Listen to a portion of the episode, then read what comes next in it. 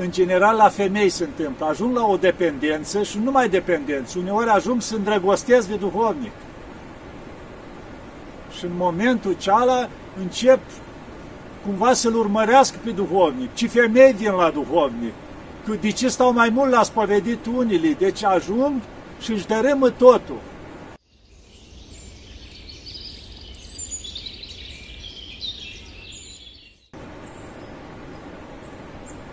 Iată, dragii mei, că ne vedem iarăși.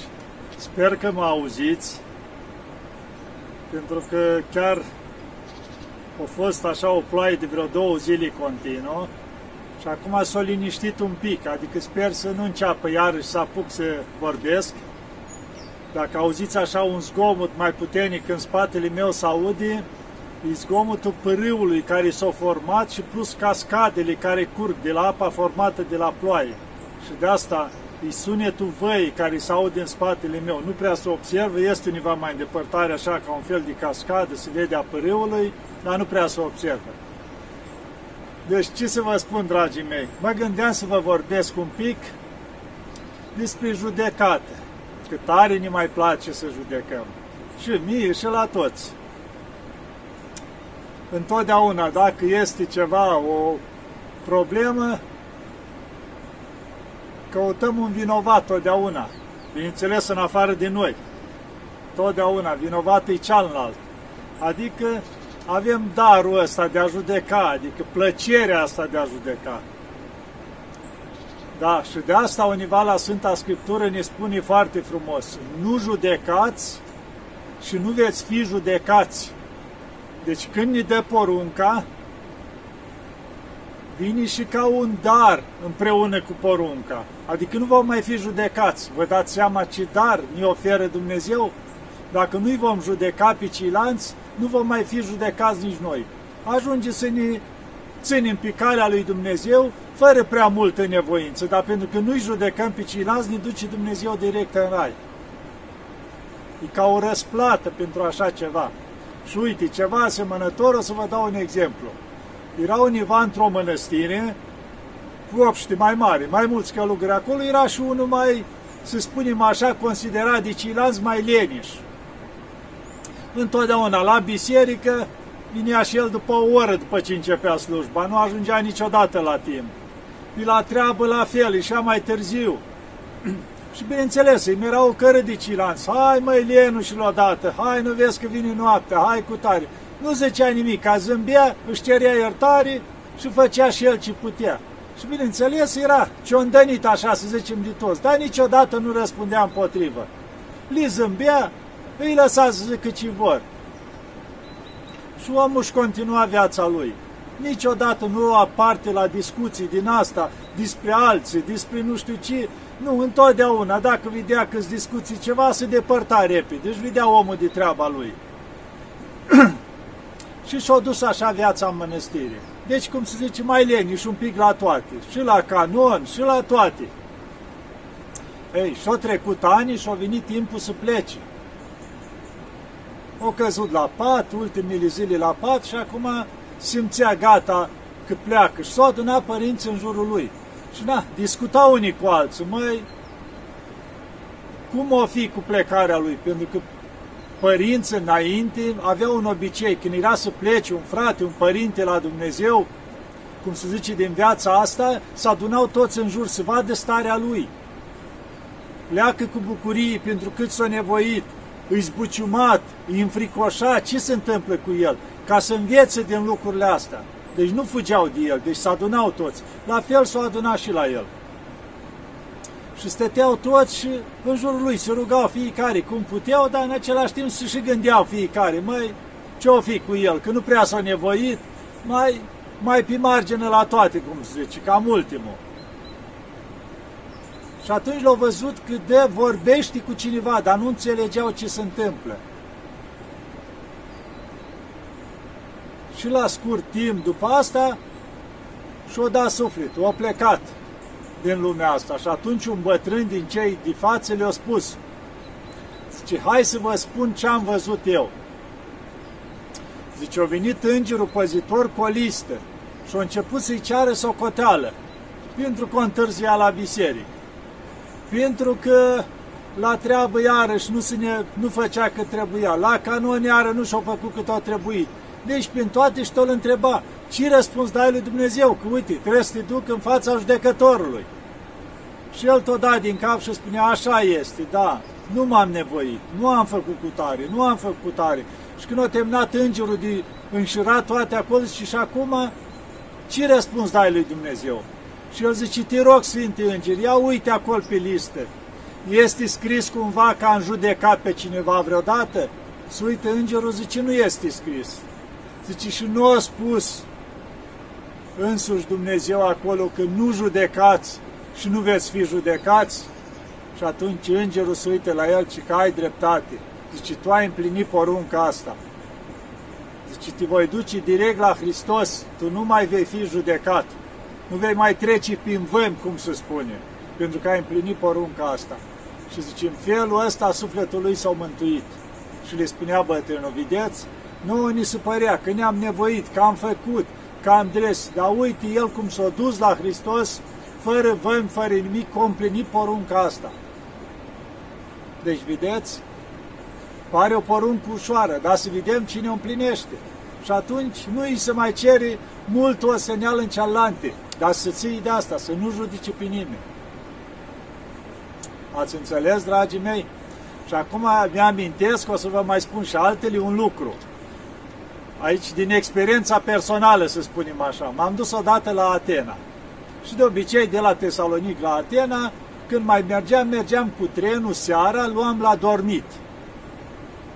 Și luam univa, era seara pe la 11 sau 12, așa, făcea vreo 6-7 ori trenul, numai bine ajungeam dimineața la Atena. Și după ce îmi terminam treburile pe acolo, când mă întorceam, la fel. Tot așa, seara era tren și ajungeam dimineața la Tesalonic.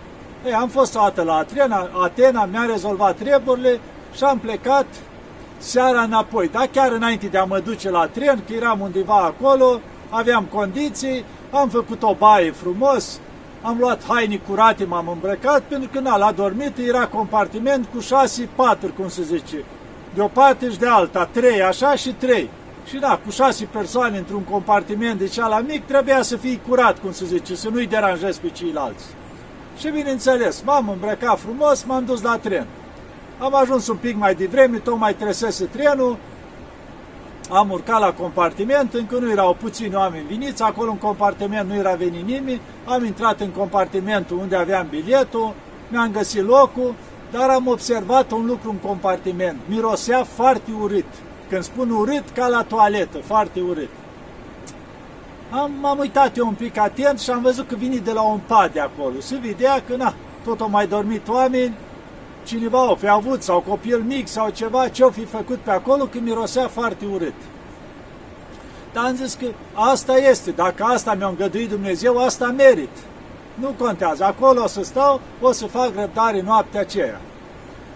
Mi-am pus bagajul acolo și m-am instalat în patul meu. M-am descălțat și mi-am pus în pat. He, o mai trecut un pic, au început oamenii să vină și au mai venit două persoane, doi bărbați, doi greci. Au intrat în compartiment, o stat câteva clipe și am văzut că încep să-și dea coate cumva, să-și ușotească ceva și ies afară din compartiment și stau eu un pic de vorbă acolo între ei și intră înapoi și mi se adresează. Măi, părinte, dar tu când călătorești nu faci și tu o baie? Și vin halul ăsta aici să miroși așa, zice, cum vrei să călătorim cu tine? Nu vezi în ce hal miroși? Zice, nu putem sta aici, ne sufocăm.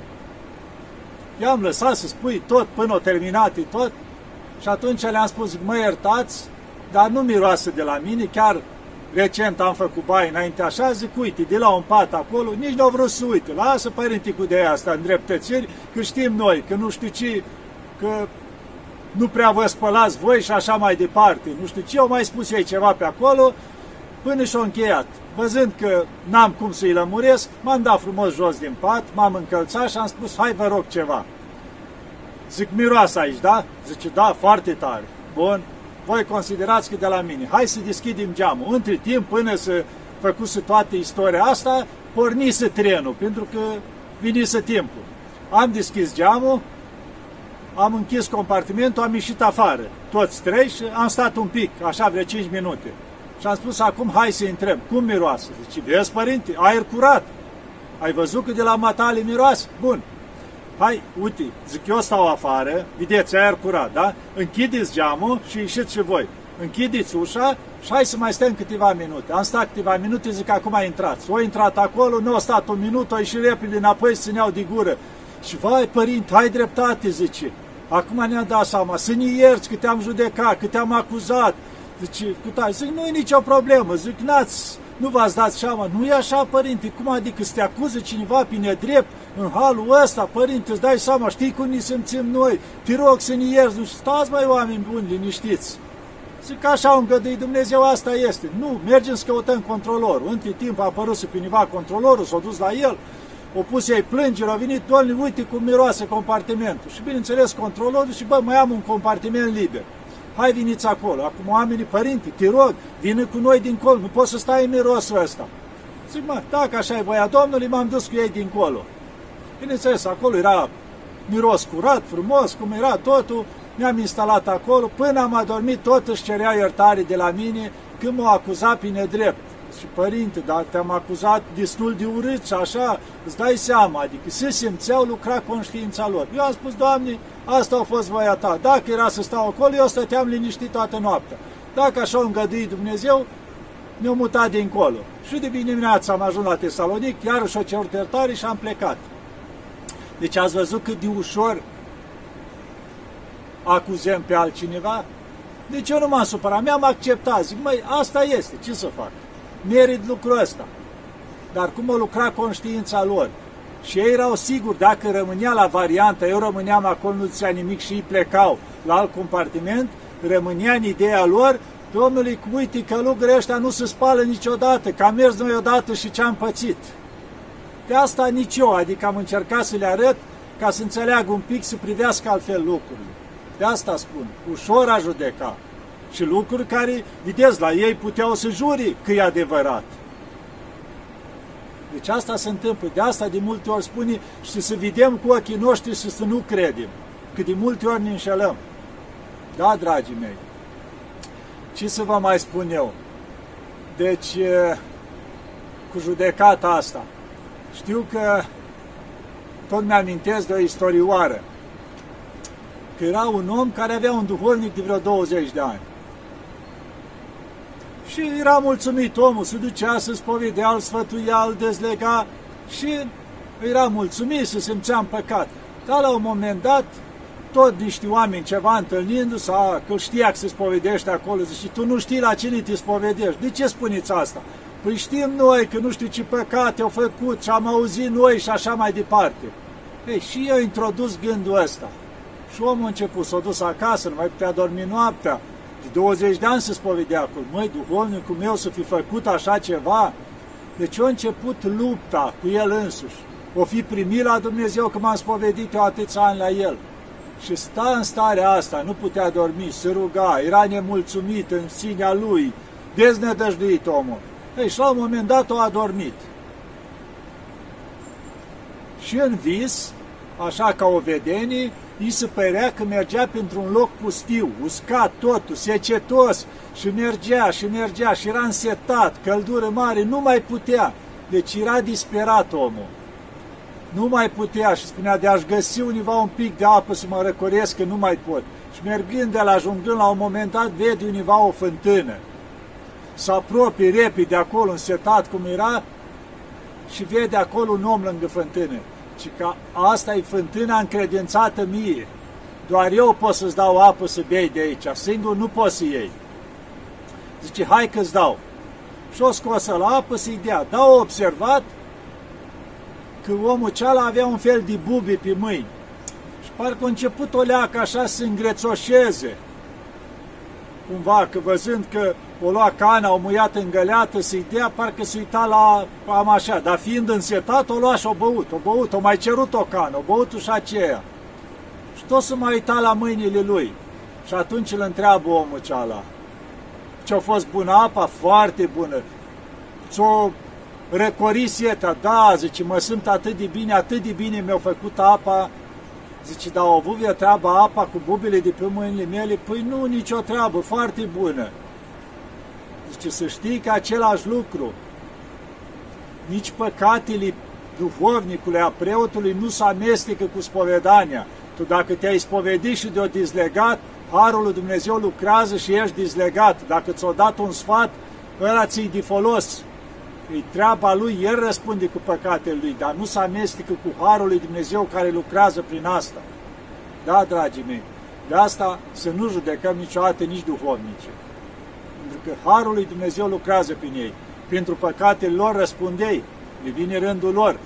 Dar noi să ne ducem cu credință și să primim cu drag ceea ce ne spune. Dar să nu ajungem la dependență bolnăvicioasă față de duhovnic.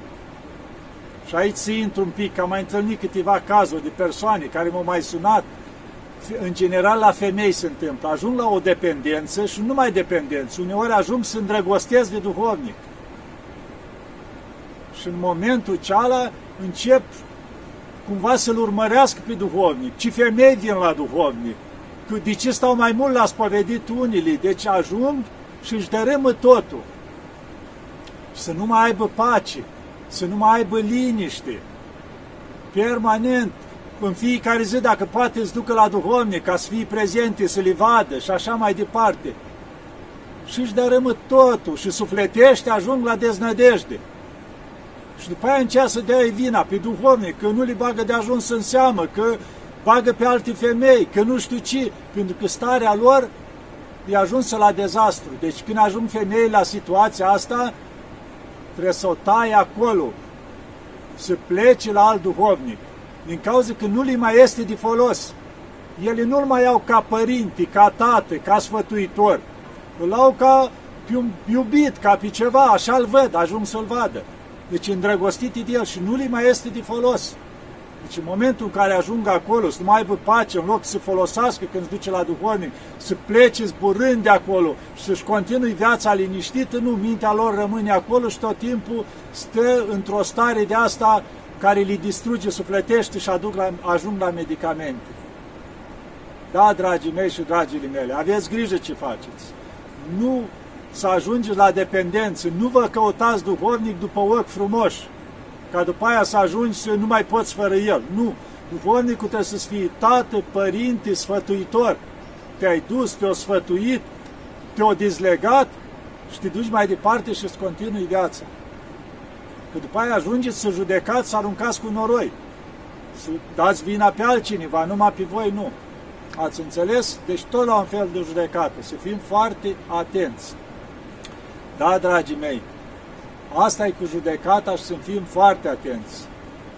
Când, când e foarte ușor, nu vedem acum, toată lumea judecă. Toți sunt vinovați în afară din noi care judecăm pe ceilalți, noi suntem îngerași ăla e divină, de la conducere, până la cealaltă, dar nu îndreptăm nimic în viața noastră. Să ne asumăm noi, Doamne, știți ce făceau părinții înainte? Spunea, Doamne, când era un război, când era un cutremur, când era ceva, Doamne, din cauza mea e lucrul ăsta, pentru că nu m-am rugat de ajuns, că dacă aveam putere în rugăciune, nu se întâmpla lucrul ăsta. Nu, nu îngăduiai așa ceva, pentru că rugăciunea mea ajuta la lucrul ăsta, dar înseamnă că sunt foarte slabă în rugăciune. Da, deci își asumau lucrul ăsta. Nu aruncau cu noroi în ceilalți.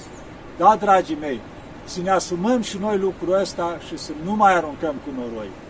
Când felul ăsta căpătăm și dragoste, ne judecăm pe ceilalți și începem să ne fie milă de ceilalți, să ne rugăm mai mult pentru ei, să devenim mai buni, să avem mai multă dragoste și în felul ăsta ne asemănăm cu Dumnezeu și câștigăm și mila lui Dumnezeu asupra noastră și viața noastră devine frumoasă. Da, dragii mei, dar un pic de voință, un fel de luptă. Vedem și într-un sport ceva, luptă zi de zi. Ei, așa trebuie și noi.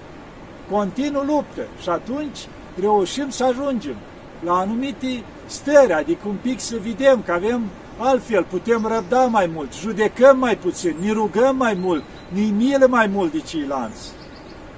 Deci, și să nu uităm un lucru, că roada Duhului este dragostea, bucuria, bunătatea, îndelunga răbdare, Știu cum spune că dragostea nu caută ale sale. Deci dragostea se gândește la binele celorlalți, nu la binele personal. În momentul în care mă gândesc numai la binele meu, acela egoism. Deci dragostea nu caută ale sale, se gândește să le fie bine la ceilalți. Ia să încercăm și noi un pic așa, să vedeți câte minuni se fac în viața noastră și cum lucrează Dumnezeu. Da, dragii mei, hai că vă las că început să picuri și ajunge.